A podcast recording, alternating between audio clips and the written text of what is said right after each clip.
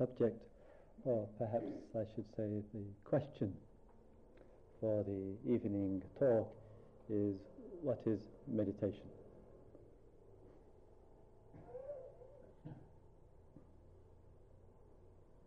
Sometimes both east and west we have been exposed to perhaps rather a considerable variety and uh, forms and expressions in the world of meditation. And we know both in various religious and spiritual traditions, in contemporary expressions of them, which don't uh, necessarily have any uh, direct connection with the past. We might say that there's a, such a range which is available to us. We wonder what, what is meditation? What usefulness, if any, does it have? What, what part in our life can it actually play? And sometimes the interest in the field of meditation perhaps has emerged out of some degree of unrest or dissatisfaction with the trust and the belief and sometimes the naivety of belief which assumes that thinking can solve problems. And you and I have been persuaded along these lines for a considerable period of time. And sometimes we embark on a stream of thought, and this, whatever it might be, really occupies our attention. And then we find ourselves thinking about thinking, and there's some kind of hope, probably a, a rather forlorn hope, that if we keep on thinking long enough and loud enough with our brain, so to speak, we'll come to a solution. We'll reach an answer in some way or other.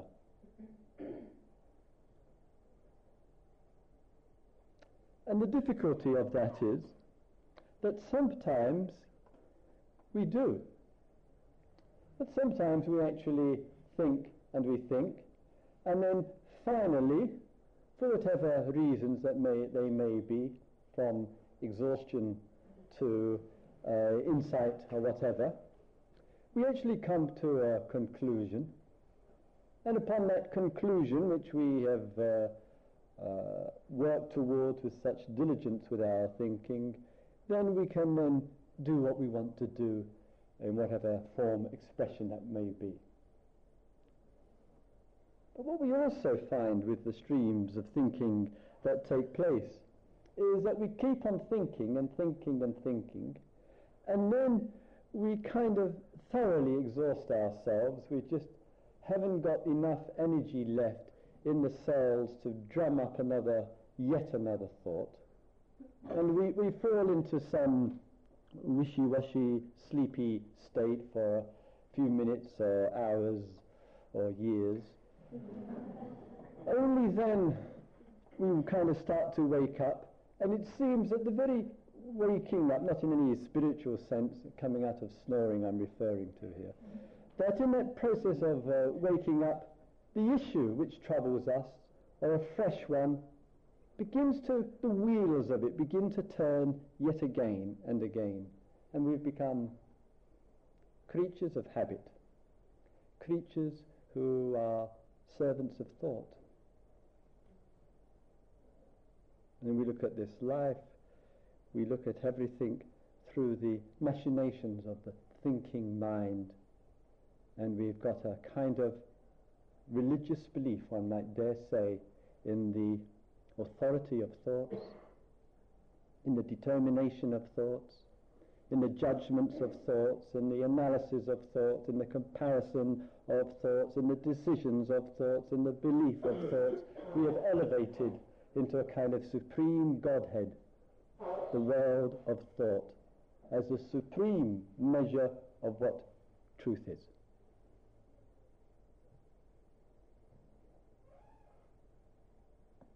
And then we ask ourselves, what is meditation? What is meditation? So then we had this exposure, as I mentioned, to a variety of schools of meditation, a variety of traditions of them as well.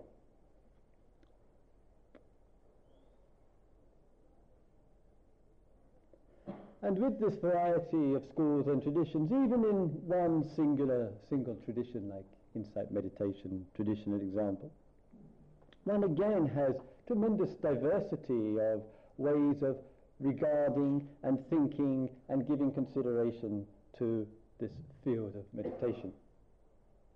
And if you sit here for a few days, you hear someone like me speaking about it, and if you go uh, anywhere else in the village, you go to other parts of India, east or west, you get the diversity of this.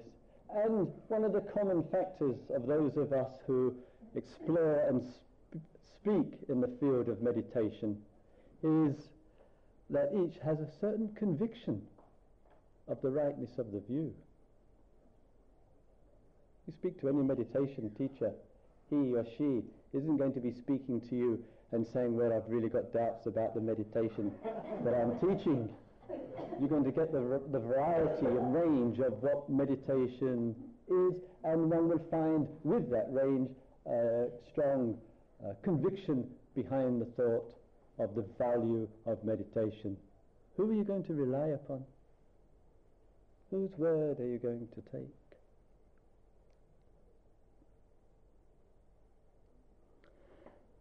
When we come into the process of meditation, the general image which comes to my mind in the most uh, outer extent of what is meditation is so often associated with the form.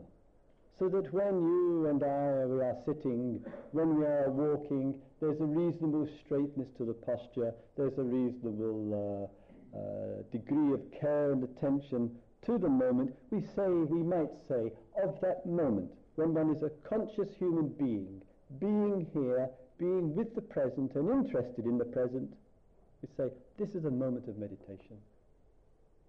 This is a moment of being, of conscious life.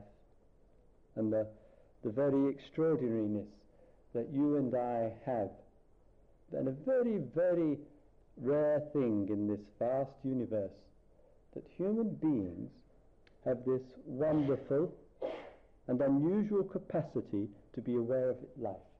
That you and I can be conscious of life, but more intimately than that in a way, that you and I can actually be conscious of our existence, conscious that we are. And that we don't feel ourselves to be utterly biologically determined, we don't feel ourselves to be conditioned genetically, karmically, or whatever in every circumstance and situation. We have this extraordinary thing that human being, she, he, us, we can stop, be still, and be conscious of our existence. Not just propelled along by the forces of eating and sleeping and doing, but something that brings consciousness to this moment. This capacity for this, this ability that a human being has, I say that is a moment of meditation, but more importantly, in a way, I would say that moment of being a conscious human being is to be human. It is the lovely feature of our existence that we can meditate. We can stop, we can be still, and we can bring whatever we might call it, some energy, some capacity, something unordinary to consciousness to make us acutely aware of what's happening in this moment. And in that moment that a human being does that in the form of the sitting, in the form of the walking or in any other situation and brings consciousness to bear, in that moment you and I, we express our humanity. We express our aliveness of our, of our taste of being on this earth. Who would wish to dispense with meditation? Who would wish to discard that wondrous capacity and say, I don't need meditation, I don't need to be still and to, to be aware of the, of the, the pregnancy of life?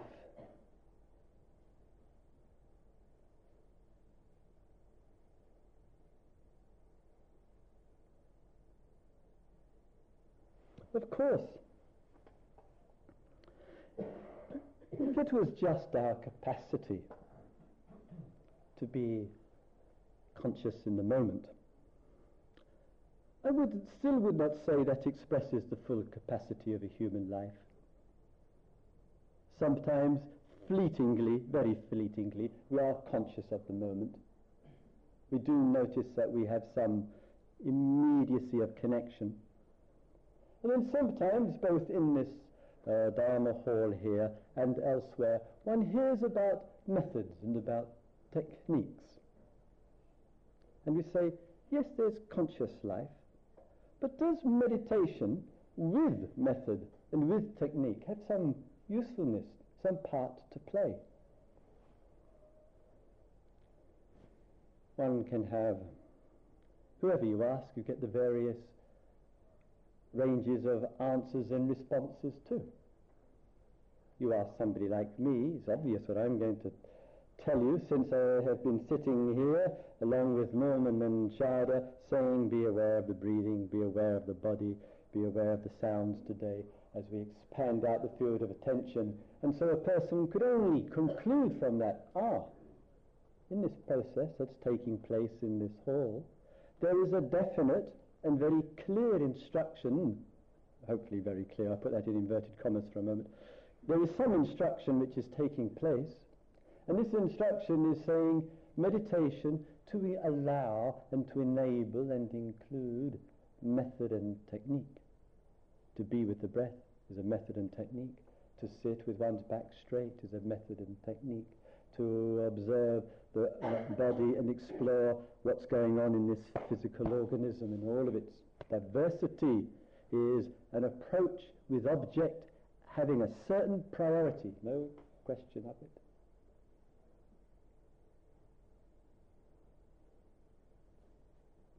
Then we begin to observe this breathing life, this bodily life and in, in that observation, as one person observed today, and his thought, no doubt and wisely, I think, reflects other thoughts. One says, yes, but surely there's something terribly mechanical about it. What point, you know, in which I return to the breathing experience and then I'm asked and invited and encouraged and persuaded and cajoled into returning to it yet again and again. And and then the person said, but when I do that, what I notice, what I begin to see is how mechanical my life is. It's not just returning mechanically to the breath again and again, but hopefully, and that is certainly part of the function of the process of meditation, it is to make things in our life stand out ruthlessly stand out for us so unashamedly we can't ignore anymore. When a person says, I'm sitting there and I'm observing my breath and I'm going back to my breath and I'm regarding it as just as mechanical and it's just as mechanical as the rest of my life is, I say, thank goodness for meditation, thank goodness for meditation and technique because it's doing its job. It's showing oneself how wretched one's existence is if it's mechanical.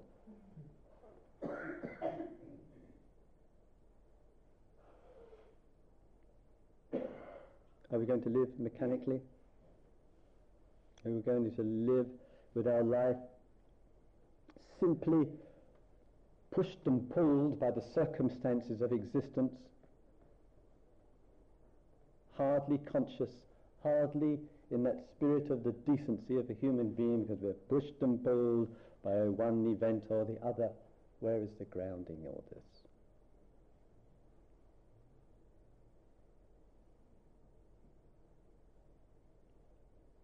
Sometimes we are sitting and walking formally, as we do here, and uh, inf- informally, as we also do here.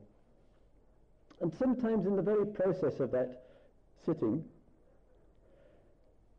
while having some interest in life, life is here and now, of course, no other life, and we're taking some interest in that, and then we noticed this movement of mind, of activity going on. And sometimes we say, and if we, in these situations, we ha- have to, we need desperately, I would say, a sense of humour about our existence, otherwise it's hopeless. And sometimes we say to ourselves, or we say in a small uh, group situation, we say, I'm sitting and I'm walking, but I'm never here. This is really a remarkable statement that we can make. I'm just never here. Where the hell are we? I'm never here. What the hell have we got ourselves into? That what we are lived into, the life which is, we are not breathing, the life is breathing us, remember. Life is telling us it's all going on here. And somehow or other, we've become so distanced from all of this. We say in our more truthful moments of self-honesty, I'm never here. I don't know whether I've been born or whether I haven't. I don't know whether I'm on this earth or wandering around in the nether realms up there and occasionally paying a small visit down to earth. I don't know where I am.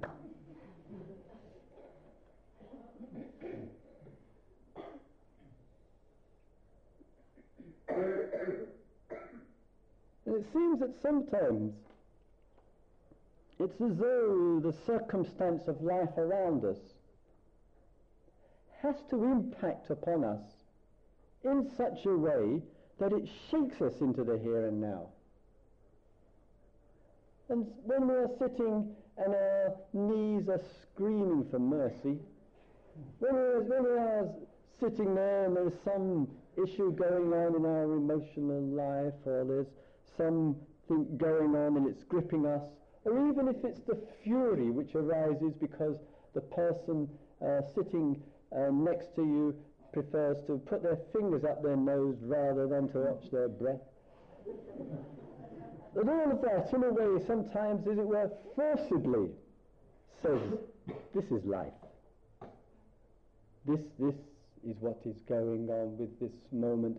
This is moment, whatever this moment is, is showing right where you are right now, right where I am, through the event of the environment, through the social impact which says, wake up please, don't go to sleep.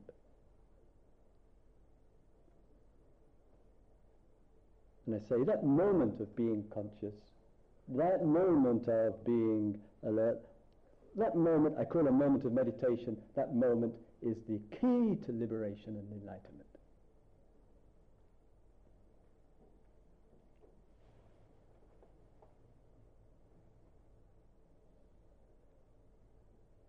Sometimes, as I mentioned earlier, with meditation, unfortunately, it, there's a hell of a lot of baggage with it. And this baggage um, concerns me, and I want to make a, a quote from a teacher that a number of you have been to visit here and may possibly visit uh, afterwards, and that is uh, Punja, who lives in uh, and he has made a, a, a very useful uh, observation, and it's worth reminding you all. That sometimes in the relationship to the uh, conscious life, which is a spiritual life, is same thing, we bring the baggage with us. And some of the expressions of this baggage which we bring is the views about meditation in relationship to direction, to goals, to pathways, to the spiritual journey, to practices, and so on and so forth. And so there is the conscious life.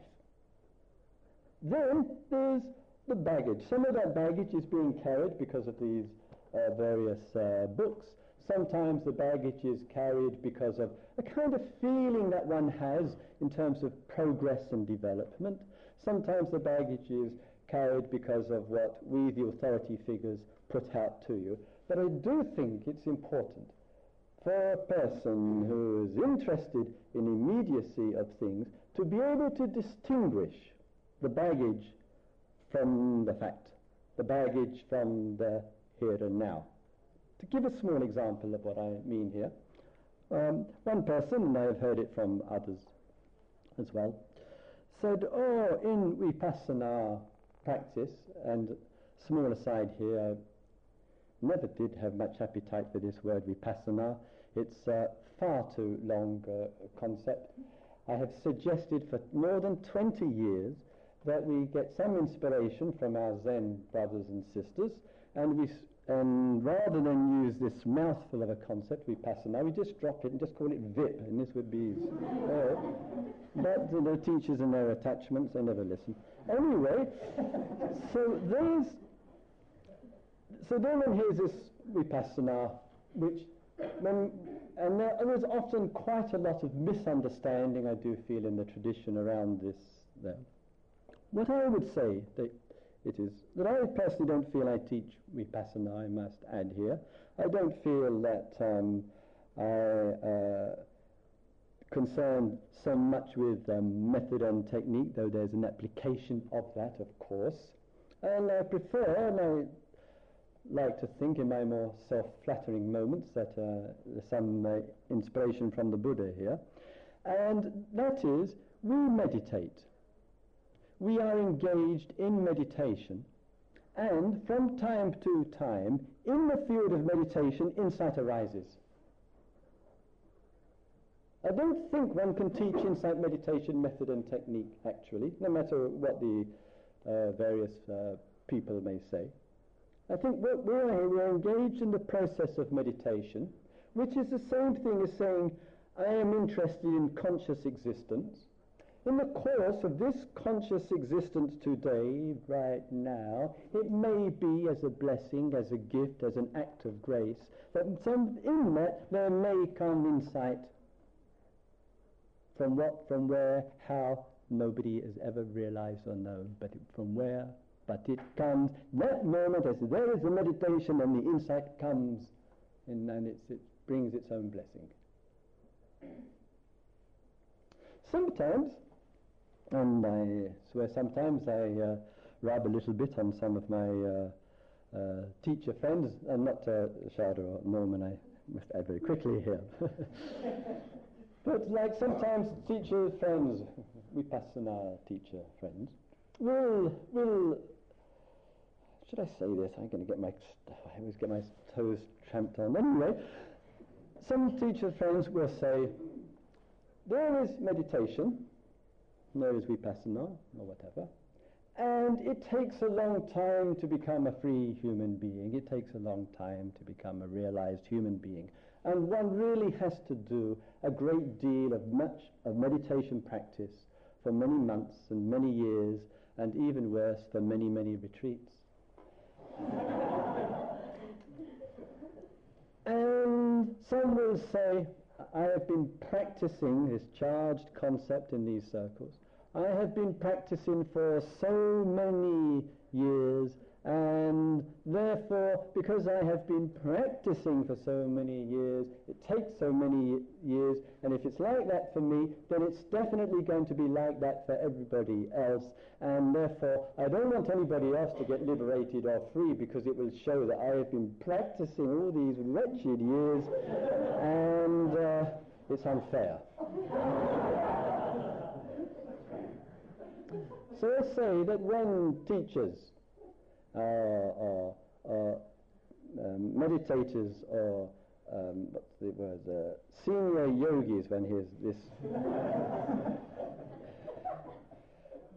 can't think of anything so daft in all my life. But anyway, when one hears these kind of statements which come out about practice and it takes years and years and years or, or lifetimes or whatever. I would say, when you hear that, no matter who you may hear it from, please hear it as the baggage. Please hear this as a viewpoint which has entered into this conscious moment, and that viewpoint is unquestioned and unexamined. It's believed. It's believed in. It's get the thought, the belief has gained this authority. Are we going to give it that kind of authority? Are we going to reduce meditation to practice in time? But uh, it's an abuse of the whole meaning of it. Sometimes every, every spiritual life, every spiritual practice has its boons and its blessings and its dangers. Meditation is no different. No, no different he- here. this is why I want to uh, refer to Punja in a, moment. Haven't forgotten him. I'll get round to him.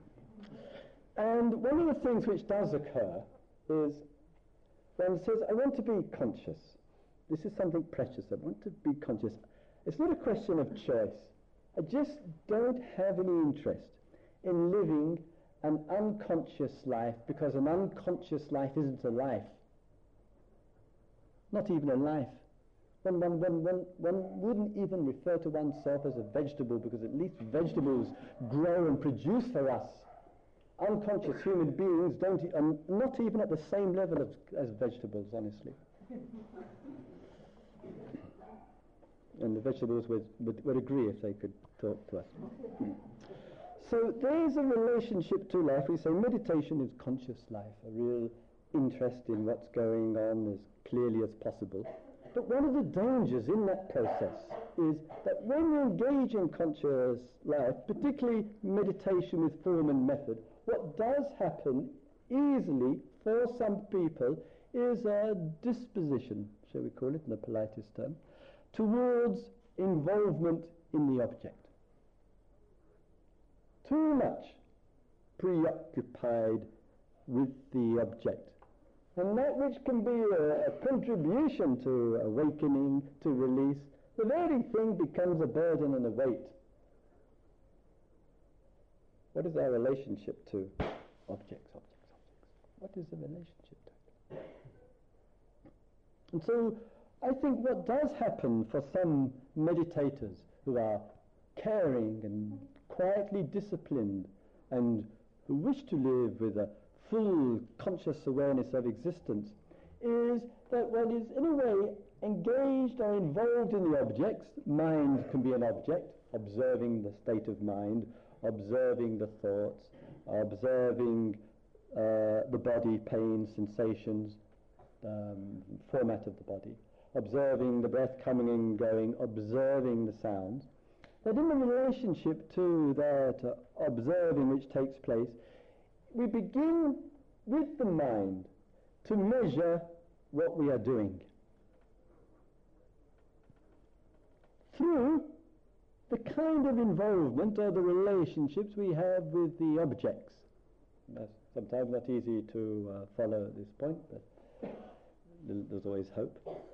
And in that listening to the objects, we begin to measure. So at the end of a sitting period, for example, one will say to oneself, oh, that was an awful meditation. And it was an awful meditation because I wasn't with or connected with the object that I chose to be connected with. In fact, it was the only thing I wasn't connected with the whole sitting. Human beings are wonderful. The very thing that one says one is in this room for, it's the only thing that one that doesn't experience in the whole period of time, and sometimes in 20 days as well. And, and one has made a measurement, and one has said to oneself, very understandably, I can't be with this object, breath, body, or whatever, and I'm just going hither and thither. And then the other reaction which comes, which I referred to earlier on, and with this object, and so what? It's just mechanical. It's just repetitive. I'm just dragging my mind back to this object and trying to keep a connection with it. So as I say, sometimes in the re- relationship to objects, when we are not with them, we can feel, with the one we wish to be with, we can feel extremely dissatisfied. When we are with the object, we can feel extremely dissatisfied. Oh, what next? Then um, we come to the comment of uh, um, uh, Punja. Someone uh, today reminded me of this, and he has said it two or three times before. And for those of you who uh, don't know Punja or Punja Ji or Papa Ji or whatever, is incidentally my name's Christopher G.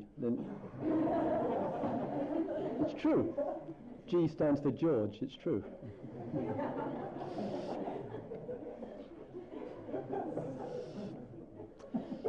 Sorry, it's a slight aside. I go off on these sometimes. so in the in uh, with um, Punja, he has he made the comment, very uh, good comment for anyone looking and questioning life, and he is very skilled in this. He said, meditation is a postponement. This is a nice term. Meditation is a postponement. And asked a bit further what this means, and he has, it's been said that uh, of course, responded in different ways.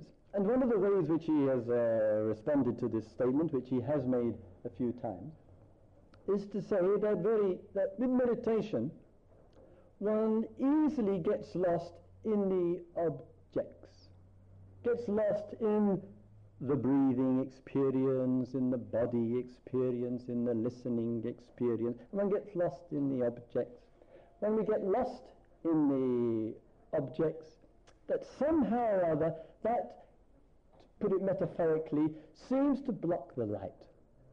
We get so involved in having a good meditation, a clear meditation, uh, being a meditator, that somehow in that involvement in the objects, in the judgments which come with it, good, bad, right, wrong, the negativity and the positivity, all of that is the measurement of the experience of observing the mind or observing the body or observing the sounds.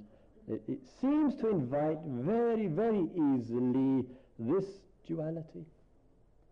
Lost in the objects, trying to have them just so and we can spend, as some meditators do, years lost in the objects. And when we are lost in the objects, meditation is a postponement.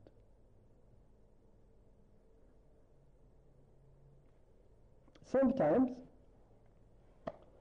and this happens at uh, Lucknow from observation and conversations, and elsewhere, some people will say, how can you avoid it? Avoid it.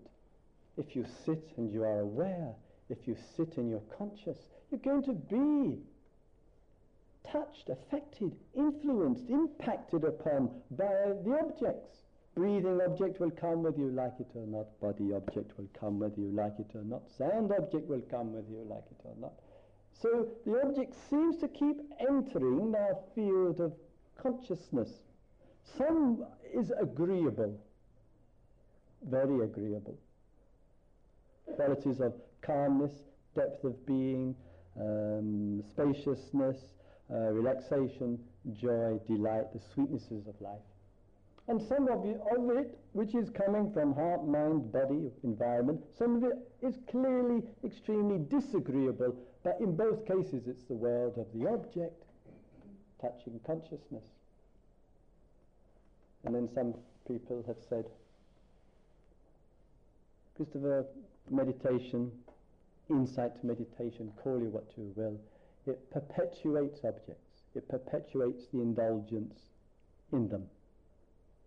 And the person must, must listen deeply to themselves with this. But what then easily happens, and does happen, that the mind, which is unrealized mind, an unenlightened mind, then makes a new object some have made the new object Punja himself. What's the difference? History repeating itself. I say Punja is a postponement.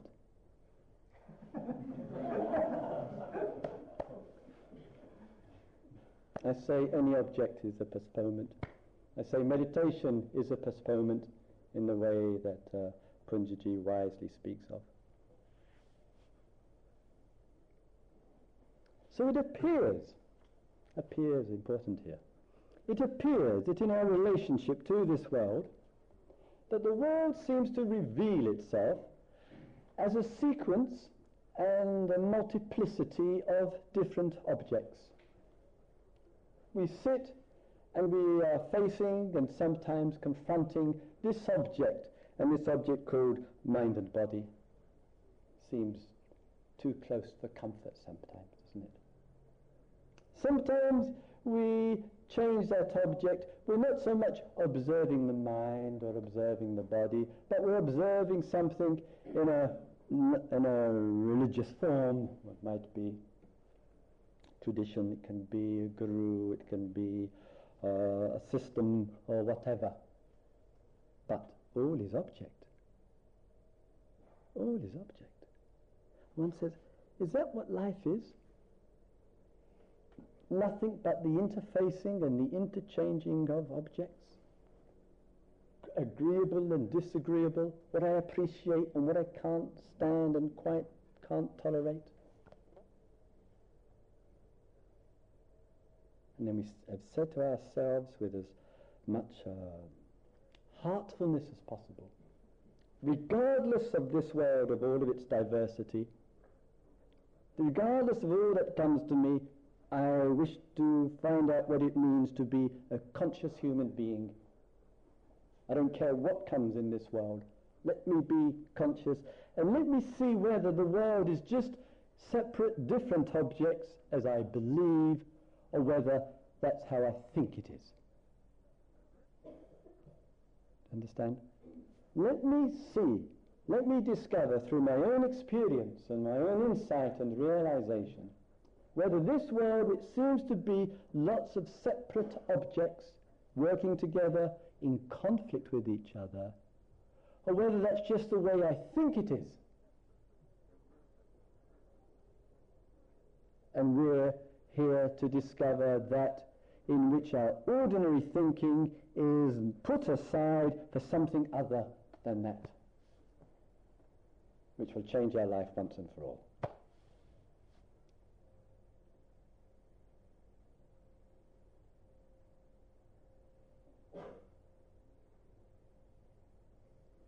So when we're speaking of meditation here, your disagreeable experiences in meditation may be providing you in that moment, in that conscious moment of that disagreeable experience, with an extraordinary, insightful statement about your life. It may be telling you something so clearly that you will only want to do one thing, and that is respond to it. That sometimes, and it's rather sad and unfortunate plight of human beings, that sometimes human beings will only wake up spiritually in the face of suffering. When actually the back is against the wall, when there is circumstances in one's life and there's the pain that goes with it, that sometimes it means that in order to question, in order to ask what is the truth of life. And I say here, finally, that it's not necessary at all for us to use willpower to start forcing pressure on ourselves, to try to make something happen. It's not necessary at all to think in terms of concentration and effort and those things which one somehow associates with meditation. Just be, please, quietly conscious. quietly attentive and receptive to things. Not making demands on yourself as an object. Not making demands on what is occurring around you, those different objects, sentient or insentient. So being with today, being with life in an undemanding way. And trust. Trust, please, implicitly in that. In which one's not infatuated with objects, however they may be showing themselves. And I say in that, in that experience, in that sensitivity which is available, I say that conscious moment is the open doorway. What can't come through effort and striving and struggling and concentrating and fighting oneself will come through another way as a gift, as an insight, as a realization. So that we're not, when we're not putting pressure on the world of objects, then there's some opportunity for discovery. And these discoveries, the teachings have said again and again, are the jewels of life.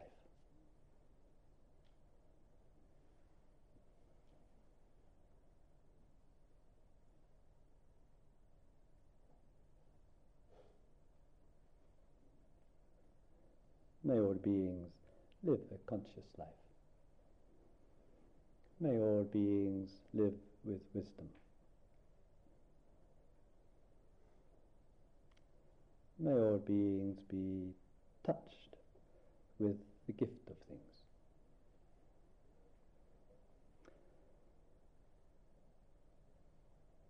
So let us have two or three quiet minutes, shall we, together, please?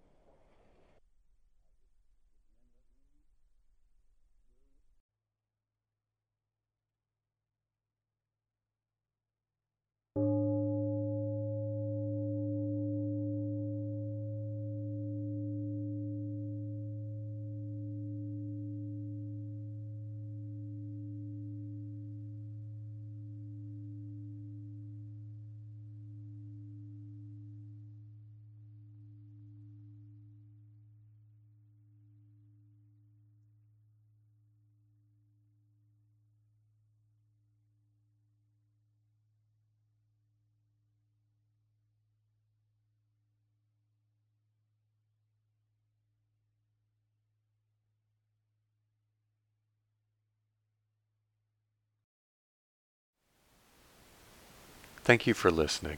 To learn how you can support the teachers and Dharma Seed, please visit dharmaseed.org slash donate.